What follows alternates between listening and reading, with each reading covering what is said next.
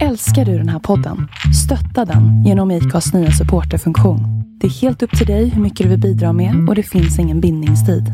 Klicka på länken i poddbeskrivningen för att visa din uppskattning och stötta podden. Here's a cool fact a crocodile can't stick out its tongue. Another cool fact you can get short term health insurance for a month or just under a year in some states.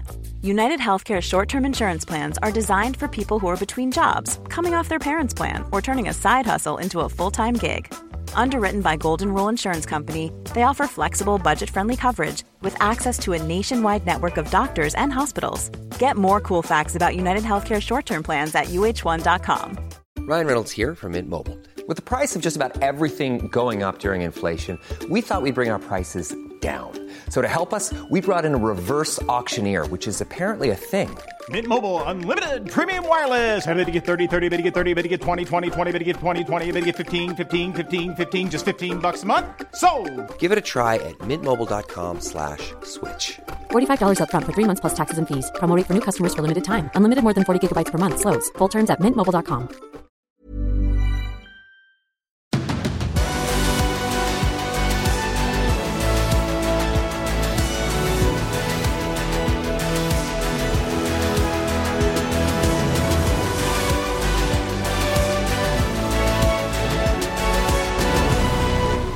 Dags för MotoGP-podd och eh, med eh, solen i färskt minne från franska Le Mans så kommer mycket i den här podden att handla om just eh, racet på Le Mans.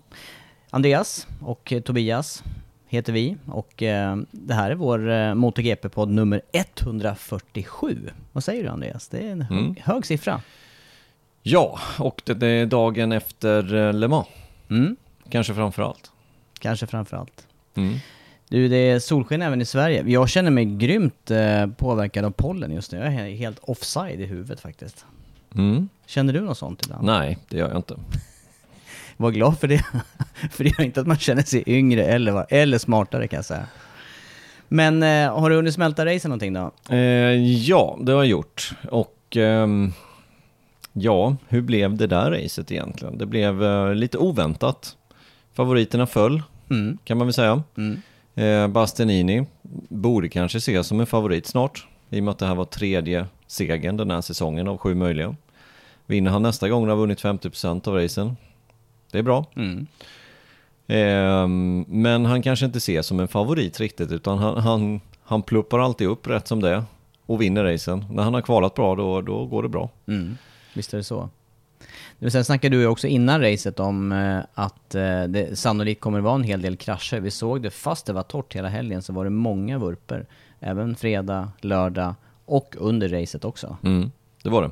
Eh, Rins krasch kanske var läskigast egentligen. Kunde gått dåligt det där men eh, Rins eh, försökte ju givetvis hålla sig på hjulen själv men, eh, men han gjorde också en bra insats att inte köra rakt in i någon annan. När han sneddade över samfållan där. Man såg att han, han drog sig hela tiden lite åt sidan och, och det var ju på grund av att han inte körde rakt fram som han senare gick omkull. Ja, cykeln vred sig i luften på något vis. när han- Exakt så. Ja. Ja, nej det var, det var dramatik. Framförallt med den kraschen. Och så lite sammanstötningar och tät racing. Mm. Eh, man, ja. ser att, man ser att det är svårt att, att ligga nära bakom i alla fall. Det, där Ja. sker en del eh, utav misstagen. Ja, och, och jag, jag tycker diskussionen intensifieras. Inte riktigt intensifieras. Det är bra med svenska lärare här Eller bredvid. hur? Du är jävla Bror Duktig, Bror Bror Duktig-podden. Är det något uttalspodd det här eller? nej, det är det inte. Men det är okej, jag ville bara förtydliga. Ja men det är bra. Det där var är inte bra. rent dialektalt. Det var något annat. Jo, det var dialekt. Vi skyller på dialekt, småländska dialekten. Eh, men i vilket fall så, eh, så börjar debatten nu gå het om det här med reglementen. Med eh, vingar, med sänkningsanordningar, med överhettade framdäck. Och eh, du har ju varit på det här spåret ett tag. Jag har varit på det ett litet tag. Eh, men nu börjar jag kanske bli ännu mer åt det hållet. Faktiskt. För eh, jag tycker racingen igår var... Den var sådär alltså. Tycker jag. Det blir lätt procession. Man åker i eh, led och det är svårt att göra någonting. Kommer man för nära så är det problem att ta sig förbi. Ja, ett tag såg vi ju en halv sekund mellan varje förare i topp 5. Eh, och det är inte riktigt så vi vill ha det. Inte jag i alla fall. Jag vill inte ha det så. Nej, nej jag är helt med på det också. Och, ehm, och, och det finns säkert aldrig, det, äh, det, finns ju inte bara en lösning på problemet eller en sak som gör att det har blivit så här. Men eh, någonting som borde påverka så är det just vingarna, aerodynamiken, sänkningsanordningarna, kanske framförallt bak då. Eh, och hur de fungerar när man ligger bakom. Ja, men jag, för för det var också någonting kopplat till Rins avåkning där i efterhand. eh, Så pratade han ju om att han hade kommit nära Men det, det sa ju vi direkt, att Ja. han hade kommit för nära. Eh, och, och låg, jag vet inte vem det var som han låg precis bakom, men om det var Miller eller vem det var. Eh, eller Miller kanske ledde racet i det läget. Eh, men i vilket fall så kom han för nära någon och det försvann helt enkelt. Mm. Han, han kunde inte göra så mycket. Nej. Och dessutom, eh, som du var inne på också här, sänkningsanordningarna då, om man tänker eh, mycket av det här, i alla fall inledningsvis, var ju kopplat till att man måste bromsa ordentligt för att det ska hända någonting och att det här ska släppa. Där går de ju också in nu i kurva 1 utan egentlig broms och så ska man då försöka styra en cykel som är inte egentligen gjord för att styra i det läget. Nej, nej exakt. Lite mera shopperkörning. Nej, det, det finns mycket att, att prata om när det gäller reglementet och, och utvecklingen därifrån. Men Ja. du, vi- ska inte heller glömma, vi har i alla fall en programpunkt som, som har varit återkommande i vår podd. Idag kommer den bli svår. De senaste 47 avsnitten. Ja, Ja, och det handlar om startnummer. Så vi har ju det startnummer och sen måste vi snacka Le Mans-racet, plus och minus. Och ehm, lite förarreaktioner också ifrån den här eh, racehelgen. Som, Mm. faktiskt, som faktiskt också markerar en tredjedel av säsongen. mm, så är det. Det gör vi. Ska vi börja med den vanliga då? 47. Ja. Det var svårt den här gången. ja, det var jättesvårt. Det är därför jag hänger lite grann på orden. Jag, jag hade verkligen inte en, jag hade inte en susning. Kanske har vi missat någonting i våra efterforskningar eller något tankar. Ja, jag kom inte på någon GP-förare faktiskt med, eh, som, som man kan eh, koppla till 47. Däremot så hade jag en annan koppling som jag visste om eh, och sen så får man ju börja googla lite och då kom det fram ett namn, en italienare som skadades faktiskt svårt här för nio år sedan är det nu. Eh, Eddie Lamarra, startnummer 47. Och det är ju bekant namn även för mig, men eh, på något vis eh, så har han försvunnit i, i bruset och jag har egentligen, jag har egentligen inga minnen av honom, men, men eh, vilka mästerskap var han körde främst och var som, som bäst han, i då? Han körde ju Superstock 600 och Superstock 1000 eh, i slutet på 00-talet, början på 10-talet. Eh, och körde ju också i samma serie då som Danilo Petrucci som senare kom upp till just MotoGP.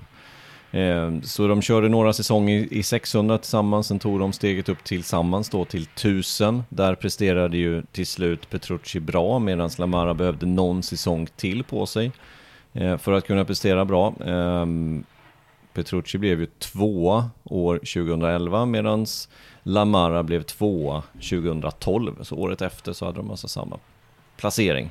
Och sen 2013 så skadades han svårt eh, i en krasch, testkrasch på Misano och eh, det var på vippen att han överlevde. Ehm, huvudskada. Allvarlig sådan, blödningar i hjärnan. Men han repade sig och kör faktiskt, han hade ett uppehåll sen på sex år tror jag. Och, och sen nu tillbaka i italienska mästerskapen. Och, och grejen med honom var ju att han var ju ytterst nära att få köra i Superback-VM för, för just Fabriks Ducati. Eh, eller möjligtvis om det var Barren i Ducati, men i vilket fall på, på bra material i Superbike-VM. Och, och då var han fortfarande ung och, och skulle kunnat tagit samma steg som Petrucci. Mm. Ja, men det var ju faktiskt en koppling där på den tiden, från just Superstockmästerskapet eh, upp till, eh, som du säger, både Superbike-VM, men, men sen då för Petruccis del. Och jag minns även eh, i början när det här mästerskapet eh, drog igång, då åkte jag lite stockrace i, eh, i Storbritannien. Då var det ju till exempel Carl Harris, eh, James Ellison som också åkte, eh, både Harris och Ellison åkte ju också ja, brittiska Superbike, men Ellison tog ju sig hela vägen till just eh, MotoGP faktiskt. Eh, och eh, Carl Harris där, ja de åkte ju båda Endurance-VM så att ja, det, det, det var en väg eh, in i stora mästerskap på den tiden och kanske med lite, med lite tur även idag. Sabador har ju kommit den vägen också faktiskt. Mm. Mm. Men eh, Lamara där, jag, jag, när vi, när vi eh, kollade igenom eh, innan podden här så, så påminde ju du även om den här, det här förhållandet. Han var ju tillsammans med en annan förares eh, syster, eller hur var Mm. det? Som själv var aktiv. Ja. Polita. Eh, Alessandra Polita, kan vi heta så.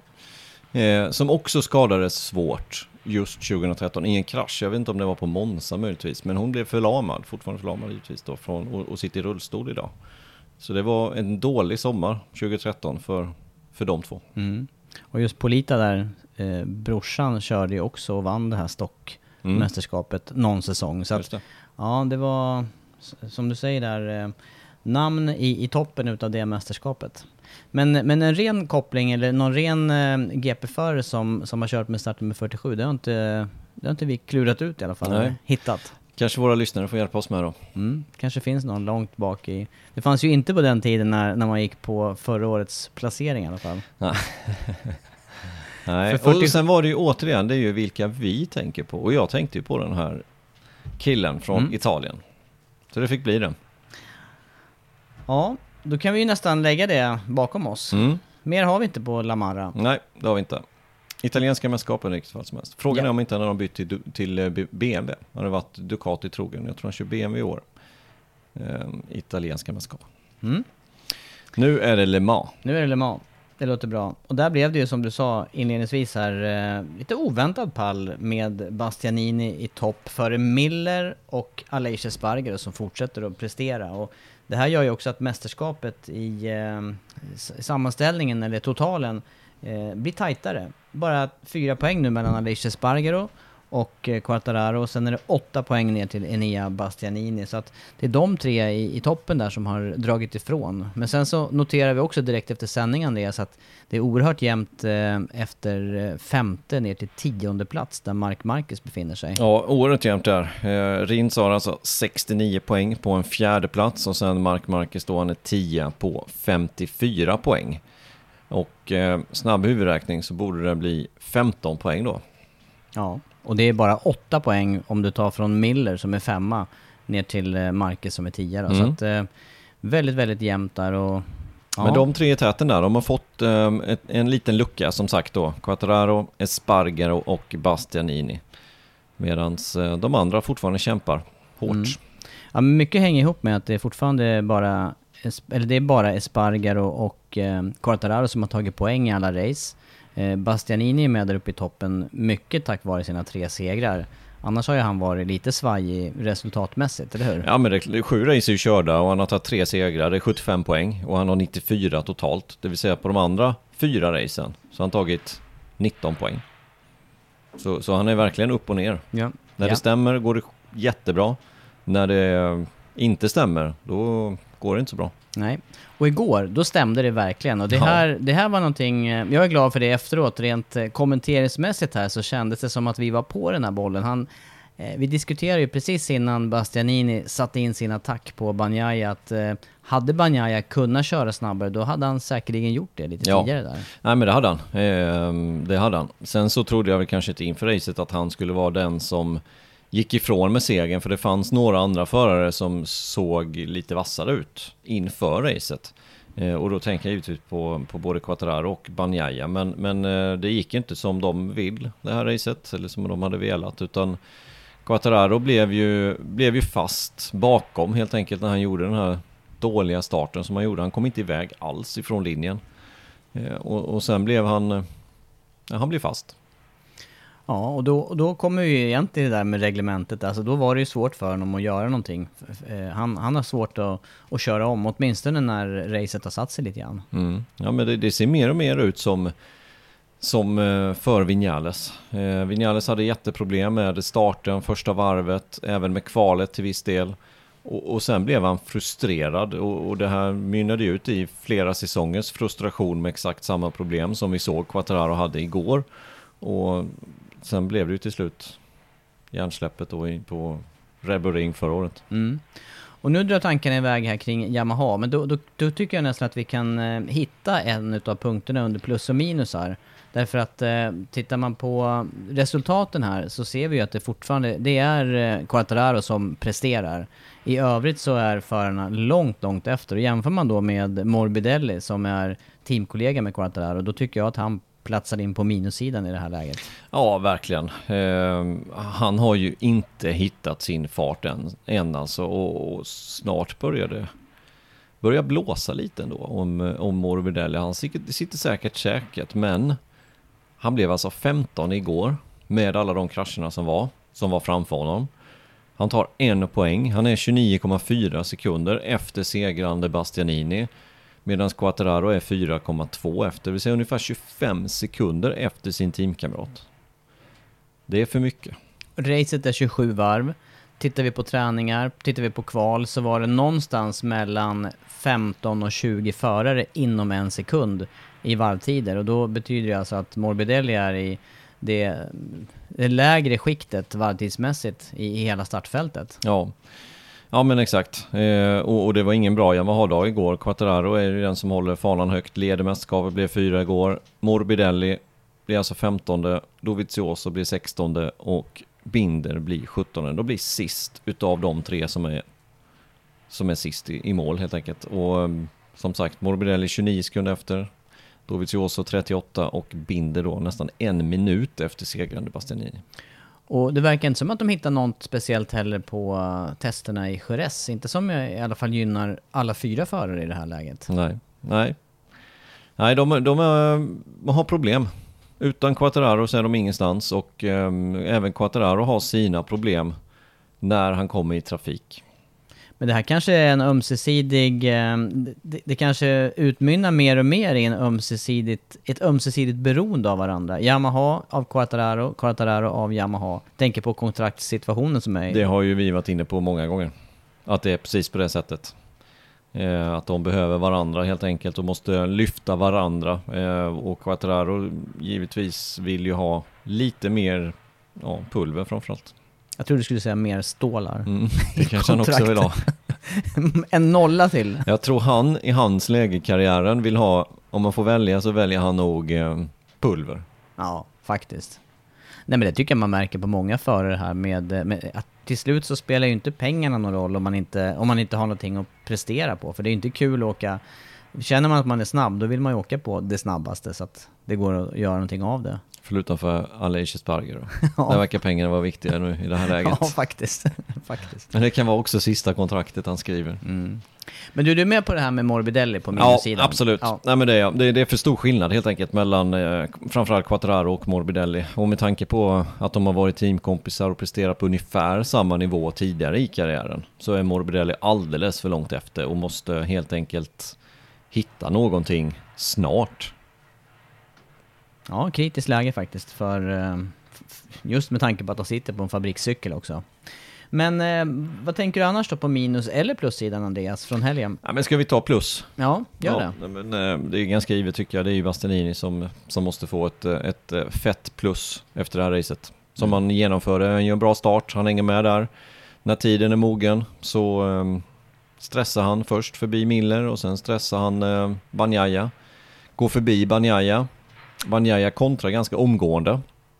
Bastianini går alltså förbi in i kurva 3 efter långa, långa högen in i vänsterkurvan. Och direkt ner i kurva 6 kontrar Banjaya och tar ett lite tajtare spår. Ehm, och där händer ju allting det varvet egentligen. Hela det varvet, det är ju då allting händer. Ehm, det händer i kurva 6, ner i kurva 8 sen, ja då bromsar eh, Banjaya på sig och släpper upp eh, Bastianini helt gratis igen. Och sen så går Banjaya omkull i kurva 13. Mm. Och då har han 6 sekunders ledning, eh, Bastianini, och då är det ju bara defilering i mål. Ja, men det här blir ju någon blandning för mig. Bastianini gjorde inte några synbara misstag under racet. Han attackerade på rätt sätt och gjorde en tydlig omkörning och, och stressade Banjaya i det här läget. Så att eh, det som, eh, det som händer här, det, det, det jag tänker på, det är det här du lyfter gång på annan att eh, det, det krävs som förare, om man ska vinna många race, så krävde, krävs det väldigt bra känsla för, framdäcket. Mm. Och det är någonting som, eh, som syns på det här varvet för Banjaya tycker jag. Eller förlåt, nu säger jag fel. Bastianini, de är för lika i efternamn. Ja men han, eh, han hade en väldigt bra känsla för framänden och det är på det sättet han kör också. Eh, och det tycker jag vi har sett eh, flertalet gånger. Att det är just eh, framänden på cykeln som han har bra, bra känsla med. Och han räddar ju de här lite omöjliga sakerna, precis som vi sett Marcus göra genom åren. Det har vi sett Bastianini också göra ganska många gånger. Och, och sen gör han ju en bra comeback den här helgen, Bastianini efter tre krascher, ska vi komma ihåg. Eh, Han kraschar ju på slutet av uppvärmningen till det exempel. Också, det också. Så att eh, tung helg med tanke på det och kunna sen ändå leverera på racet. Och så tredje segern för säsongen. Bara det. När de, Bara andra, det, ja. när de andra har en var, de som har vunnit. Mm. Väldigt hög högsta nivå. Ja, det får vi säga. Men du, hur gör det här eh, med hans, eh, med hans eh, läge i, i, hos Ducati då? Kommer det att stärka hans aktier? Ja, bra fråga. Ehm, och detta är väldigt intressant just nu tycker jag, det här läget hos Ducati. För nu börjar det sippra ut lite grejer ifrån alla möjliga håll. Ehm, och, och det började redan egentligen i lördags. När Banjaya alltså går ut på en, han får en fråga, vem vill du helst se som teamkompis till nästkommande säsong? Ja, men då ville han se Miller som teamkompis. Eh, och det här svarade ju Bastianini på under gårdagen efter racet och, och, och sa där att jag hörde igår att Bagnaia, Banjaya gärna ville ha Miller som teamkompis och så gav han då en förklaring på det som skulle vara att, att det är bättre att ha Miller för att eh, han inte är lika hotande mot Banjayas position i teamet och fart, vilket han då skulle kanske kunna vara med honom själv då, Bastianini, eller med Martin. Och eh, det har han säkert helt rätt i. Det är inte det, det, det kritiserar jag inte här. Men jag vet inte om man ska säga det. Jag Nej, vet men- inte om det är rätt läge där att säga det, för det får mig att tänka på Janone Dovizioso. Det blev inget bra. Frågan är, det är två italienare i ett italienskt team, båda som vill uppåt hela tiden och, och det blir en hård intern fight, vilket inte gynnar någon av dem. Det ska vara intern fight på banan med fart, men inte någonting annat. För då oftast så går det bakåt istället. Och ehm, hur blir det här då med Bastianini jämte Banjaya i fabriksteamet? Jag, jag tror med det här uttalandet redan nu så börjar nog Ducati-cheferna att fundera lite på just den saken. Så jag vet inte om det var så bra av Bastianini att säga sådana här saker riktigt just i det här läget. Men var det här något officiellt uttalande då, eller var det någonting som eh, slank ur honom i, i stunden bara? Att han eh, blev för frispråkig? Ja, detta var nog säkert någonting som slank ur honom till en, en lokal journalist där nere, men, men det är så lätt också. Jag har också varit i de där situationerna, man har vunnit ett race, man är, eh, man är på toppen av berget, man är högst upp, man är helt ostoppbar, det finns ingen i närheten som kan komma i närheten på vad det gäller fart och man, man är helt enkelt i sin egen bubbla högst upp. Vilket Bastianini var igår efter sin seger. Och då är det lätt att kanske att det slinker ut några ord som man egentligen kanske inte skulle ha sagt eller kanske inte ens menar. Ibland är det bättre att vara tyst. Och i det här läget, jag tycker inte Bastianini skulle sagt de här sakerna. Det är inte bra. Det här gick ju sen, eh, fick ju Bagnaia gå ut och, och, och förklara vad han menade med just Miller. Då förklarade han att ja, men Miller har jag varit teamkompis med sedan 2019 och jag känner honom väldigt väl och vi har ett bra förhållande inom teamet och de är polare helt enkelt. Och när han får då en fråga så vill han inte att det ska ske några förändringar för han tycker det är bra som det är helt enkelt. Och bara den diskussionen, det, det, det, det kan storma rejält om Bastianini kör fabriksdukaten med Banjaya nästa år. Och tillägga ska, de är två italienare och de kommer ju inte från samma samma sida om man säger så, utan den ena är ju helt friställd, det vill säga Bastianini med, eh, med Penat som, eh, som eh, manager, medan Banjaya är är från VR46 och har Rossi som manager. Så att det är två olika läger lite. Mm. Ja, och då kan vi ju tillägga det att jag blev påminn nu när du sa Pernat här. Han har ju haft eh, andra förare som det har stormat lite kring. Han har haft eh, Biaggi tidigare. Han har haft eh, Capirossi. Eh, ja. Intressant. Kompisar med Rossi. Mm. Ja, ja. och, och nu har han ju Arbolino bland annat då, eh, Carlo Pennat. Så att, eh, och givetvis då eh, Bastianini. Mm.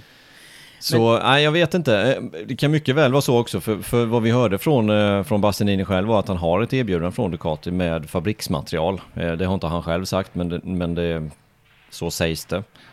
Till nästkommande säsong, men troligtvis inte då i det officiella fabriksteamet. Ehm, Och det, det finns nog en anledning till det, helt enkelt. Mm. Ja men du Andreas, vi tar och lyssnar på vad Bastianini själv har att säga. Anaya, three crashes before the race and now thankfully three wins in 2022. You really had to work hard for that one, but you must be so happy to be back on the top step of the podium in what was a, a very difficult race. Yeah, very difficult race, especially for me because I'm crashed for three times in uh, in this weekend. Every every time with the soft on the on the front because uh, for me was too soft the this choice, but uh, in the race with the medium uh, has been uh, always uh, uh, better and uh, has been possible for me to battle for the for the podium and after I uh, I win. Uh, it's not say simple because Pecco was uh, really fast. He break very very later, but I think uh, I make his nervous when I were overtaking him in the first sector, and after he have commit an error after some after five six corner I don't know, and uh, at the end uh, it stayed fantastic for me to win today. Uh, the the team have make a really good job because we have put three bike new in the weekend, and I'm really satisfied for for the guys because they're fantastic. So much we could talk to you about that race, but the key moment clearly was lap number 21. You made that move on the inside of Pecco into turn three. He got you back, and then he made that big mistake going into turn number eight, and then he went down behind you into turn 13. So just talk us through that lap 21 from your perspective, and, and how quickly did you realise that Pecco had crashed behind you? Yeah, my strategy today was to stay calm on the first part of the race to understand better uh, what uh, was my objective because when I started the race uh, I wasn't really confident to be uh, to be fast. But uh, at the end uh, in the middle of the race when I see uh, me with a better pace respect the other rider I understand okay the last nine laps seven or eight laps I can push more to to bring Pecco and to overtaking him to try to to do a victory. But uh, I wasn't also confident because Pecco was really fast. But at the end, uh, this arrow have uh, put me on the first place. Ja, jag tycker vi eh, fortsätter på, på minussidan efter det här och eftersom vi snackar om fighten mellan Bastianini och eh, Bagnaia, eh, det måste ändå bli ett minus för Bagnaia och eh, han, han går omkull alltså på något vis. Det här varvet som du snackade om, han, eh, han står inte pall för pressen här eller attacken från Bastianini och blir lite stressad känns det som direkt. Mm. Ja, det blir han. Eh, ska vi börja med att lyssna på vad han själv eh, sa efter racet? Pecco, it's very rare that we see mistakes from you, let alone two in, in the matter of a few corners. Um, what happened? Uh, till then, I was quite compet- quite easy going fast like this. Was easy, uh, but then mm, I don't know. I make a mis- I did a mistake going straight and going wide in turn eight. Then when uh, Bastianini overtook me, um, uh, after that I go wide. I didn't think to recover him just in three la- in three corners. I was just trying to uh, be be smart on that moment because it's easy to to lose uh, concentrate concentration. But uh, I crashed. Uh, in any case, um, the thing is, if I want to win a championship, if I want to fight for the championship, I don't have I don't have to put in the trash 20 points like this. So um, I have days to think about uh, about that race. Um, the good thing is that we were very competitive. Uh, we were again on top, but uh, I just lost 20 points today. Just going back when you said you, weren't thinking to catch um, Anea, so you saying that it, it was it was down to you essentially. What what what actually happened? Ah, nothing. I go straight, turn eight. Uh, we were a bit on the limit on that uh, on that laps, but then I go straight and uh, and uh, I've seen a deal, and I was thinking that it was fast. So I think it to be to be smart, to be intelligent, to don't lose points. But in any case, when I arrived to the second last corner, I entry slower uh, for that reason, and uh, and I lose the front. But uh, my mistake uh, for sure was my fault because I crashed. Uh, but um, I would like to, to take the positive about that race and uh, and think about what I lose today. Andreas, eh, vi hör ju vad han säger själv här att eh, det, det var ingen stressad känsla utan tvärtom. Han, han försökte att samla sig igen efter missen i kurva 8 och planen var inte att ta igen förlorad mark på några kurvor bara. Men, men samtidigt så gör han ett misstag omgående igen och det, du var inne på det här, allting sker på samma varv. Jag, Mm. jag tänker att någonting det är lite stressad känsla på det som händer på det varvet. Det ser ju ut så åtminstone, men sen kan det mycket väl ha med att göra att han, eh, han bromsade på sig ner i kurva 8. Kan ha med det att göra. Att, att det som hände sen hände. Eh, vet du hur snårigt det där ehm, fönstret är? Eh, han kanske inte laddade fullt sen in heller, kurva 9, kurva 10. Eh, vem vet? Misstag blir det i alla fall. Och återigen så, ehm, så ser det ju ut utifrån som att han pallar inte riktigt trycket. Nej. När han sätts under press på riktigt, och då menar jag inte när han leder, för det har han visat ganska många gånger ändå att när han leder med någon eh, och har någon bakom sig, som senast i Jerez till exempel, då pallar han trycket. Ehm, men några andra gånger så, så gör han lite för, miss, för många misstag. Och mm, när det väl gäller i mästerskapet, kommer få miss, då kommer de här misstagen. Ehm, när det inte gäller någonting, när han kan köra utan press, då är han sjukt snabb. Mm. Eh, och, och det här med eh, att han eh, gör missar här, det var någonting jag tänkte på som du sa här kring hans... Eh, ja, han säger själv att eh, chanserna liksom, han får inte göra sådana här typer av misstag om man ska, om man ska ta hem ett mästerskap och det ser vi ju, det, det måste ju vara det måste ju vara kryddat eller varvat med, med segrar nästan om man ska kunna göra några som helst misstag. Mm. Jo, det slog mig så här. Om, om vi nu pratar motorcykelracing, vilket vi gör, så är det ju det, är det här som är... Man ser att alla kör på gränsen och när man gör ett, ett misstag då går man omkull. Det var många krascher överhuvudtaget i Mm. racet. Eh, jag tänker på jämfört med, just jämfört med bilar, då kommer man kanske undan med en liten, en liten bromsmiss eller en li, men här ligger man på marken plötsligt. Mm. Eh, och det är därför det blir eh, nollor också. Men eh, kan, han, eh, kan han hämta igen det här då? Finns det något sätt att, eh, att eh, hämta igen förlorad mark i mästerskapet? Ja men det, det är klart det gör det. Det var en tredjedel kört och eh, låga poäng än så länge. Så han, han, har, det, han har fortfarande möjlighet i och med att han presterar på den höga nivån och eh, när det väl går bra för hans del så plockar han ju igen de höga poängen. Och inga, inga 10, 12, 13 eller 10, 11, 13. För 12 är svårt att kamma hem i det här mästerskapet. Men eh, det är ju 20 eller 25 poäng som, som ligger på bordet varje race för hans del framöver också. Eh, För den farten har ju. Plus för Bastianini, minus för eh, Bagnaia. Har vi någon eh, ytterligare förare som du vill lyfta på plussidan? Hey, I'm Ryan Reynolds. At Mint Mobile, we like to do the opposite of what Big Wireless does. They charge you a lot, we charge you a little. So naturally, when they announced they'd be raising their prices due to inflation, we decided to deflate our prices due to not hating you. That's right. We're cutting the price of Mint Unlimited from $30 a month to just $15 a month. Give it a try at mintmobile.com slash switch. $45 upfront for three months plus taxes and fees. Promo for new customers for limited time. Unlimited more than 40 gigabytes per month. Slows. Full terms at mintmobile.com. I'm Sandra, and I'm just the professional your small business was looking for. But you didn't hire me because you didn't use LinkedIn jobs. LinkedIn has professionals you can't find anywhere else, including those who aren't actively looking for a new job but might be open to the perfect role, like me. In a given month, over 70% of LinkedIn users don't visit other leading job sites. So if you're not looking on LinkedIn, you'll miss out on great candidates like Sandra. Start hiring professionals like a professional. Post your free job on linkedin.com/achieve slash achieve today. Hold up. What was that? Boring. No flavor. That was as bad as those leftovers you ate all week. Kiki Palmer here, and it's time to say hello to something fresh and guilt-free. Hello Fresh. Jazz up dinner with pecan-crusted chicken or garlic butter shrimp scampi. Now that's music to my mouth. Hello Fresh. Let's get this dinner party started. Discover all the delicious possibilities at hellofresh.com. Nej men det blir ju, det blir ju pallen, eh, helt enkelt. Eh, jag tycker även Alicia Spargero nu som, eh, som återigen tar en pallplats, gör det bra.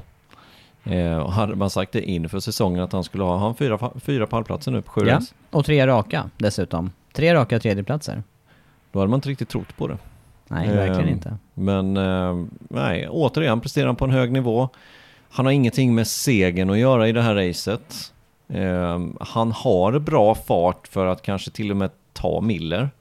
Men då, då kommer vi in med det här med att ligga bakom någon annan som är problem, problematiskt. Men jag tittar på hans lägsta resultat också. Han är 11 som sämst. Eh, Nio har han varit i ett race. I övrigt så är det fyra pallplatser som du är inne på och en fjärde plats. Så det är också väldigt, eh, det är förhållandevis jämna höga resultat här får vi säga. Mm. Och bara 4,2 sekunder efter eh, Bastianini i det här racet. Mm. Och lyckas hålla, det kanske är det som är hans fight egentligen i det här racet, är ju att hålla, hålla Quattraro bakom sig. Han gör inga misstag, han vet ju hur Yamahan fungerar och vad de är starka någonstans respektive svaga och så länge han inte gör några bromsmisstag egentligen och sätter utgångarna, ja då är det lugnt. För Mm. mitt i svängen är det svårt att köra om. Och det såg vi också på medåkningsbilderna när vi hade, när vi hade möjlighet att eh, Quartararo tappade mark ut ur svängarna och, och kom inte tillräckligt nära in i sväng heller för Nej. att kunna attackera. Nej, vilken kamera han hade då, den här helgen. Kul! Mm, Jag vill åka mycket. hela racet så. Du tänker på Alicia Spargo här ja. Mm. Det var mycket bra. Jag gillar den där eh, vyn. Det, det måste ju vara så nära det går att få en medåkningskänsla, eller vad säger du? Vad skulle du, har du Ja, det närmaste förslag? nu i alla fall, men det Ja. kanske går att fila på det ytterligare. I, i, i Formel 1 så har de ju hjälmarna på, på kudden, på kind, kindkudden på hjälmen har de ju. Ja, jag, var, jag var ju också inne på någonting med hjälmen, men ja, då, då har man ju verkligen samma... Ja, samma vinkel och allting. Men frågan är hur det blir när de vrider på huvudet. Det kanske blir helt... Ser man ju inte hojen någonting på... Ja, jag vet inte. Nej, de får laborera vidare med de där Ja, kamerorna. Men, men när det gäller mästerskapet i stort, nu har vi sett Aprilian och Alicia Sparger prestera på flera olika typer av banor. Han kan mycket väl eh, fortsätta i den här, eh, i den här eh, andan. Ja, men de är ju konkurrenskraftiga på, på samtliga banor. Så varför skulle han inte kunna vara det? Det är klart att han kan, men sen... Han, det känns som att han har inte den där sista, sista, sista som, som Bagnaia har, som Bastianini har visat sig ha, som Quattararo har emellanåt. Men visst, han har en seger och den gjorde han ju grymt bra den helgen. Men han behöver ha några till sådana för att kunna vara med i slutet egentligen. Men eh, vi får se. Tvåa i sammandraget i alla fall, fyra poäng bakom Quartararo bara. Ingenting. Nej. Du, du, du, du bara studsade över där och sa att eh, ja, pallen måste hamna på plussidan och då har vi ju inte sagt någonting om Miller direkt i det här racet. Hur, hur är hans insats egentligen eh, kring andra platsen? Det blir plus ju. Det har vi ju redan sagt det. Ja men snackar vi om Miller Nej, först? det gjorde vi inte. Nej, men, Du eh, bara studsade över honom? vi Han studsar får- över honom, ja. Nej, men det är klart att han ska ha ett plus också, tycker jag, den här helgen. Så att jag ger en plus till pallen. Miller gör en bra race, han kvalar tvåa, han slutar tvåa. Han har inte riktigt det där sista, sista lilla farten får hänga med Banjaya eller Bastianini, vilket vi ofta ser. Ehm, men han är där. Han är någon tiondel bakom. Och ehm, dessutom så vill jag hylla honom för hur han är som person. Och, och framförallt igår på presskonferensen så hade han inga knäpuckar, inga stövlar, inga handskar. Det hade han kastat bort i publiken. Eh, 110 000 på plats under gårdagen, 110 003 tror jag det var räknat till. Eh, bästa publiksiffran på en söndag sedan 2015 i Tjeckien. Kul, äntligen publiken tillbaka. Och, och då bjuder Miller tillbaka och även till funktionärerna när han kör med knät nere runt, runt, runt där på, på invarvet. Funktionärerna står jämte och, och asgarvar och klappar händerna och han är han är skön Miller. Tycker han är skön och, och ärlig och, och mm, rolig. Behövs i det här mästerskapet. Och plussade ju också Bastianinis insats där och sa att ja, det, idag, idag var han snabbare och jag menar det, det är inga omskrivningar utan Nej. han, eh, han konstaterar bara att så här är läget just nu. Ja, exakt. Och sen sa jag ju även på presskonferensen var det rätt roligt, han fick en fråga om det, vad som händer till nästkommande säsong och ja, man kan ju lägga ihop två och två. Eh, Han här jämte, Bastianini har tre segrar, kör jättebra, italienare. Ja, vi får se vad jag blir av. Men han förtjänar det väldigt mycket liksom och precis som du säger, inga omskrivningar där på något sätt utan eh, nej, han är skön Miller. Och lite som eh, Banjaya snackade om där också med, eh, med vem han vill ha som teamkollega då, Miller. Vi såg ju till exempel Argentina när han var fram och försökte coacha eller hjälpa Banjaya i det läget. Det känns ju som en, en person man vill ha nära sig i... Ja, och, och sen verkar han vara väldigt omtyckt inom Ducati-familjen också. Um, så nej, men det ska bli väldigt intressant att se vad Ducati gör. Ducati som kanske är kända för att välja fel väg förarmässigt genom tiden. Ja, det, och det är de verkligen. Nej, det, det, men de har ju ett delikat problem för de ja. har många snabba och Ja, men har, tänk nu om de väljer Bastanini och så blir det världskrig mellan Bagnaia och Bastanini framöver. Det blir inte bra. Nej. Det blir inte bra. Nej, intressant period som vi är inne i eh, med tanke på kontraktsskrivande. Men du, vi har någon, någon minuspost kvar som inte, som inte är klargjord än. Vi pratade om Bagnaia på minus, vi pratade Morbidelli. Ska jag tycker vi, vi, tar två fabrikat på nästa minus. Säger de det? Ja, kan du kan, tänka dig vilka jag... Vi har redan varit inne på Yamaha, vilka har vi kvar tror du? Nej men vi kan spekulera, tittar man på konstruktörsmästerskapet så såg vi ju eh, efter CV efter racer där att Honda ligger långt ner, KTM ligger långt ner. Eh, det är inga toppresultat även om nu eh, Även om nu Marcus slutar sexa och eh, faktiskt Binder slutar åtta. Eh, det, men det är de bästa förarna på respektive fabrikat i, igår. Mm. Eh, det, det, är de två märkena i så fall. Ja, nej men eh, jag tycker att det är de två märkena också som inte levererar i torra förhållanden. Honda har, Honda har problem. Eh, KTM har också problem, kanske ännu större problem för de har ingen Mark Marquez. Mark Marquez gör ändå en viss skillnad hos Honda om man tittar på de andra Honda-förarna. Denna helgen så gjorde Nakagami visserligen en bra helg. Eh, men fortsatt är det Marquez som kör lite på halvfart och ändå är bästa Honda. Och, och tar inte ut det sista. Det, det, syn, det, syns i hans körning lite att det är inte full attack och det är för att han inte har den där känslan som, som behövs. Och ändå så är han då en bit före de andra och framförallt då Paul Sparger. Mm. Men hur, eh, hur kommer det sig att man har gått eh, så fel då på, på de här fabrikaten? Eller det kanske är en svår, en svår fråga att svara på, men, men eh, går det att ta sig vidare och rätta till saker här under säsong tror du? Eller? Ja men det tror jag, för det är inte motormässigt som är problemet, utan det är chassimässigt som är, om vi, om vi tar framförallt Honda, så är det chassimässigt som som de har problem och eh, Marcus sa under gårdagen att han väntas spänt på uppdateringar som kommer att komma till testet som är efter Barcelona. Det vill säga nu är det Mugello om två veckor, sen veckan efter så är det ju då Barcelona och dagen efter racet där på måndagen så är det alltså test. Och eh, då ska det komma större uppdateringar till Honda men det är långt dit, det är två racehelger dit. Det gäller att och, ja, härda ut de här två racen då. Ja. För dem del, för ja. deras del. Och, och sen KTM har jag lite svårt att sätta fingret på riktigt vad deras problem är.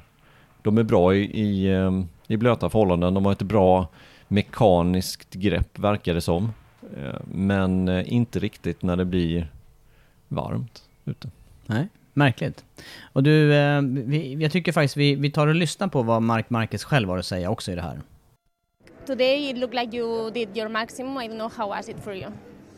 Yeah, of course. Uh, I already said yesterday that our position today in a good race was between fifth and seventh. We finished sixth. Was not the real position. The real position was ninth, but uh, three riders, three riders crashed in front of us. But okay, it's part of the race, part of the game, and uh, and yeah, we, we did a solid race in our pace. Uh, it's true that uh, the race was too long. I mean, uh, in the end, uh, I felt tired and, uh, and I was not able to push uh, more. But uh, but okay, let's see. Uh, keep working, keep pushing. In, insist is the, the best way to to improve for the future. So this time it was more at the end physical condition than the bike, or it was both that didn't allow you to do more.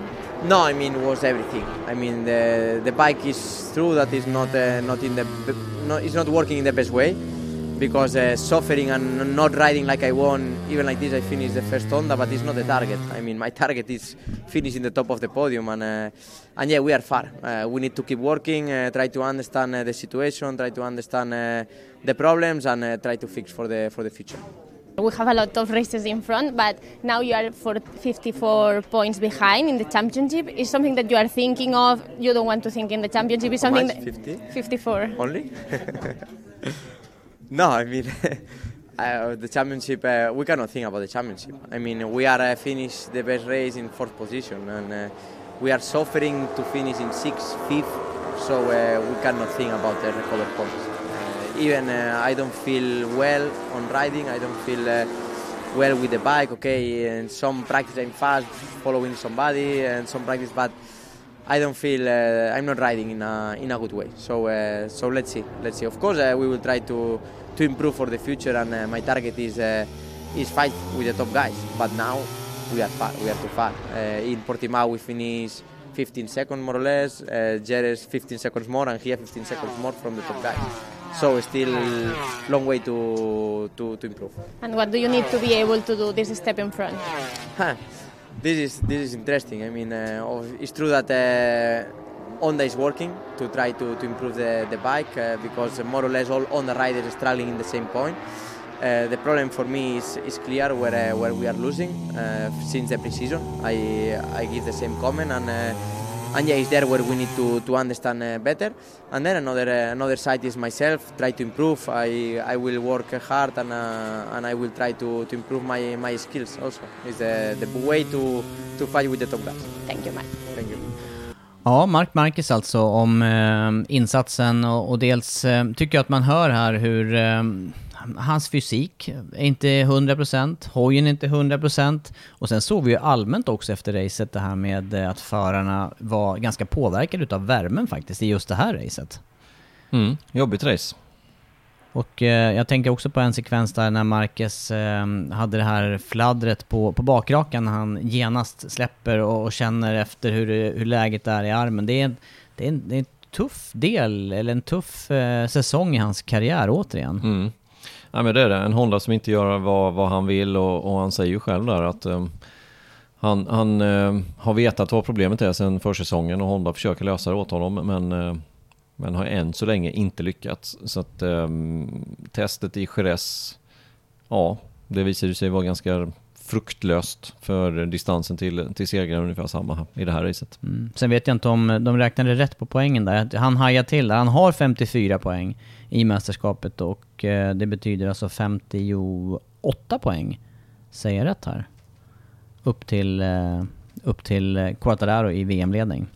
Eh, men i vilket fall så är det en, eh, en, eh, ja, en lång väg att gå. Och, och man kan väl säga vad man, vad, vad, man kan säga mycket här om Honda och vägen framåt men återigen konstatera att, eh, att Mark Marquez ändå är den starkaste utav eh, förarna i Honda och det är trots att han inte kom till start i Indonesien efter kraschen där och att han var tvungen att stå över racet i Argentina.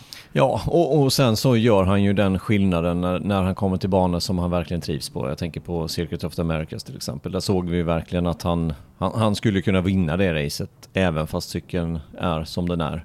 Eh, och det kommer komma race där han kan vinna även med det paketet han har idag. Jag tänker på Sachsenring som, som kommer snart till exempel om någon månad eller sådär. Så att, eh, Eh, ja, vi får följa helt enkelt, men precis som man säger, mästerskapskandidat eh, är de inte just nu. Nej. Du Andreas, då har vi hittat eh, några plus och några minus här efter eh, racehelgen. Men vi har inte lyssnat på vad eh, mästerskapsledaren Fabio Quartararo själv har att säga efter racehelgen. Fabio, yesterday you said that even that the position was not the best one, you were happy and confident and relaxed with the result. But today, even the position is similar, you don't feel the same. No, because I expect much better from the race. My start was, was not good, and uh, then, you know, I had the pace from the top guys, but basically, you know, uh, was impossible for me to make better uh, because we can't get any opportunity to make an overtake. Every time I overtake is because some rider crash in front of me or or because they make a mistake. But I didn't didn't make any overtake during this race. Um, so yeah, it's really frustrating, and I think that uh, you know we need to make something big for for a big change. When, you say something big, what do you mean in terms of the bike, the team that needs something else? You need something else from them? Yes, we need something from from them. I mean, uh, we need to take more risk. Uh, we need to take more risk. We need to to take a, a big risk because now we will arrive two races with uh, one kilometer straight. So uh, we know that if we don't make any anything, uh, will be a kind of uh, of a disaster. But you know, I'm riding always to my 100%. I didn't give up. I nearly had a few crashes during the race, but I give my 100% to fight for, for the for the podium today. When you say taking risk, it, it looks like you have some ideas in your mind. I mean, it's something that you are trying to push Yamaha to. I mean, uh, looking at the others, looks like they are playing much more with the with the rules, uh, with everything. Uh, looks like we have too much margin. Uh, so I think any risk, I mean, in terms of development of, of everything, if they found something, don't wait three or four months before to have it in the in the race. As soon as we find something, take the risk to to put it and, and let's see how it's going. But we need to, to make something because I don't know how I'm still uh, first in the championship because you know the first races was quite uh, quite a disaster. Okay, the last last two was good, but today uh, we can't permit in a track like this to finish fourth. Uh, we needed to, to fight for, for much more today. It was one of the tracks that you were you were thinking on winning because, as you said, the next tracks with the long straights, you you see that you will suffer more. Suffer more for sure. Then let's see how is the situation. If I get a good start, I can pull away a little bit from one guy behind, and then I'm fighting for a good position. But the thing now is is tricky because I know that there is some tracks where I cannot overtake, and this is a kind of of this one. Thank you. Thank you. Ja, det går inte att tvivla i alla fall på uh, vad han vill och uh, dessutom har vi sett vad han kan, Fabio Quartararo, som uh, det har vi varit inne på, slår Morbidelli till exempel med över en sekund, eller cirka en sekund per varv. Men de här riskerna då som man pushar för, eller som man önskar att Yamaha ska ta, och han nämner lite i förbifarten här att de andra fabrikaten kanske tänjer lite på gränserna gällande Mm. reglementet. Vad tänker du där? Jag tänker på vad, vad han menar för någonting, för han, han tänker ju på någonting här, men han säger inte exakt vad. Eh, men det är klart att han har insett att de andra gör någonting där Yamaha kanske ligger lite, lite mer konservativt på något sätt. Eh, med att inte ta de här sista riskerna i, i reglementet. Han, påstår ju mer eller mindre att, att de andra inte fuskar, men ja, ligger Ja, ja. på gränsen. Ja, ja, det var det jag Med hörde någonting. också. Mm, det var det jag hörde också. Eh, och då är frågan vad det är för någonting. Eh, men, eh, men han vill ju givetvis att de ska... Sen säger han ju i nästa mening att så fort de hittar någonting som kan vara bättre så vill han ju ha det direkt. Istället för att det ska utvärderas i Japan och sen ska det testförare hit och dit. Utan ge mig det istället så får vi se om det fungerar. Men det här är också någonting eh, som eh, nuvarande reglementet tillåter ju till exempel inga motorförändringar under säsong och där har vi ju sett, eh, där halkade ju Yamaha snett här under covidperioden här med de här ventilerna som var av något annat material. Men, men, men så att det handlar ju, det är inte motormässigt egentligen. Han, han är ute efter högre toppfart, men inte motormässigt. Nej. Eller? Nej, nej exakt. Hur, hur går det här ihop? Nej, jag vet inte. Aerodynamik möjligtvis, kåpor. Ja, ja det, så kan det ju vara. Det, det måste ju påverka Ja, naturligtvis, hur ja. mycket man väljer att, att trycka ner cykeln mot underlaget och släppa den lös. Men eh, nej, intressant i alla fall att höra och, och han kommer ju få fightas för en titel. Han, han konstaterar ju, eller han ställer sig ju frågan till att han fortfarande leder mästerskapet. Ja, nej, men det är ju, det är ju sådana här race som igår som han, eh, han måste egentligen ta segrarna på om man ska ha en chans. För det, det kommer komma till sämre banor för hans del. Ehm, och eh, han lyckades inte igår och, och eh, mycket på grund av hans start. Som inte var tillräckligt bra helt enkelt. Nej, och, drar man, och drar man det ett steg till så kan man ju prata kvalet också, för han stod i andra, andra startled. Ja men exakt, han får inte till sitt sista kvalvarv. Ja, MotoGP-podden med fågelkvitter i bakgrunden är inte fel. Nej, istället för motorljud. Ja. Det är det vanliga när det, är inte med podden, men jag tänker på vår arbetssituation. Där är det mycket, det är mycket motorljud. Här känns mer lugnande. Ja, måndag eftermiddag har det hunnit att bli. Ja. Måste vi kanske säga. Ja. Ifall det händer någonting måndag kväll. Det är lika bra. Men du, känns det som att vi har tömt ut eh, racehelgen i Frankrike då? Ja, en sak som vi inte tog upp här under Jack Miller. Ehm, det är faktiskt ett rykte runt honom att han kanske är på väg till KTM. Eh, och det finns ju uppenbara kopplingar till KTM. Eh, givetvis, i och med att hans manager är Aki Ayo. Och Aki Ayo driver eh, KTMs team i Moto 3 och i Moto 2. Även fast det inte är KTM längre utan det är Kalex med Öhlins fjädring i Moto 2 och de kör eh, Triumph-motorer. Ja, och de kör Triumph-motorer, just det, i, i Moto 2. Men i Moto 3 så är det ju KTM då. Eh, men eh, det finns ju en koppling där helt enkelt mellan Aki och KTM och Jack Miller. Och där är det ju, i MotoGP, där är det ju KTM rakt igenom i alla fall. Ja. Eh, Motor, chassi och fjädring. Ja, ja. Jag, jag såg någon intervju med Herve Poncharal, eh, som då är teamchef för Tectra, att eh, ryktet har dykt upp och han fick svara lite på det där och han, han var ganska han, han lät inte som att han trodde på det själv utan det är silly season. Ja. Det beror på att det är mycket konstiga rykten ute. Ja, det kanske hinner hända mer på den fronten till, eh, till nästa podd när, eh, när det är dags. Nu är det för sig en raceledig helg och sen är det race på Mugello och så direkt vidare till Barcelona efter det. Och som, som Quattararo nämner här, det ska bli intressant att se de banorna med långa raksträckor om, om det gör någon skillnad för eh, resultaten här. Mm. Men vad jag minns från förra året så vann Quattararo i eh, Mugello och han skulle ha vunnit i Barcelona om inte skinnstället öppnade sig. Så, så. Det, det, är inte per automatik men, dåligt? Nej, det är det inte, men det var förra året. Det var förra året det och, och tills i år har alla tagit ett litet steg fartmässigt och det har inte riktigt Yamaha gjort. Så um, ja, det blir intressant att se. Nu avrundar vi då. Vad säger du? Ja. Tack till alla som stöttar våran podd.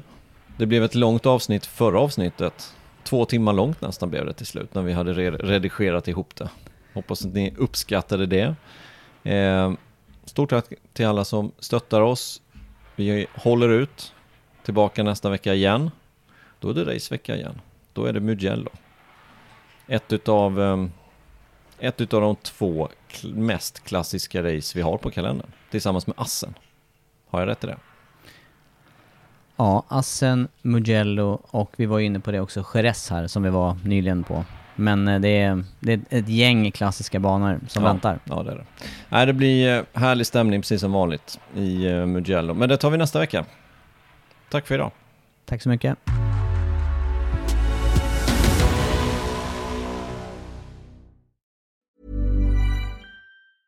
Hej, it's Danny Pellegrino from Everything Iconic. Ready to upgrade your style game without blowing your budget? Check out Quince. They've got all the good stuff, shirts and polos, activewear and fine leather goods, all at 50 to 80% less than other high-end brands. And the best part? They're all about safe, ethical and responsible manufacturing. Get that luxury vibe without the luxury price tag. Hit up quince.com slash upgrade for free shipping and 365 day returns on your next order. That's quince.com slash upgrade. Ever catch yourself eating the same flavorless dinner three days in a row? Dreaming of something better? Well, HelloFresh is your guilt free dream come true, baby. It's me, Gigi Palmer. Let's wake up those taste buds with hot, juicy pecan crusted chicken or garlic butter shrimp scampi. Mm. Hello Fresh. Stop dreaming of all the delicious possibilities and dig in at HelloFresh.com. Let's get this dinner party started.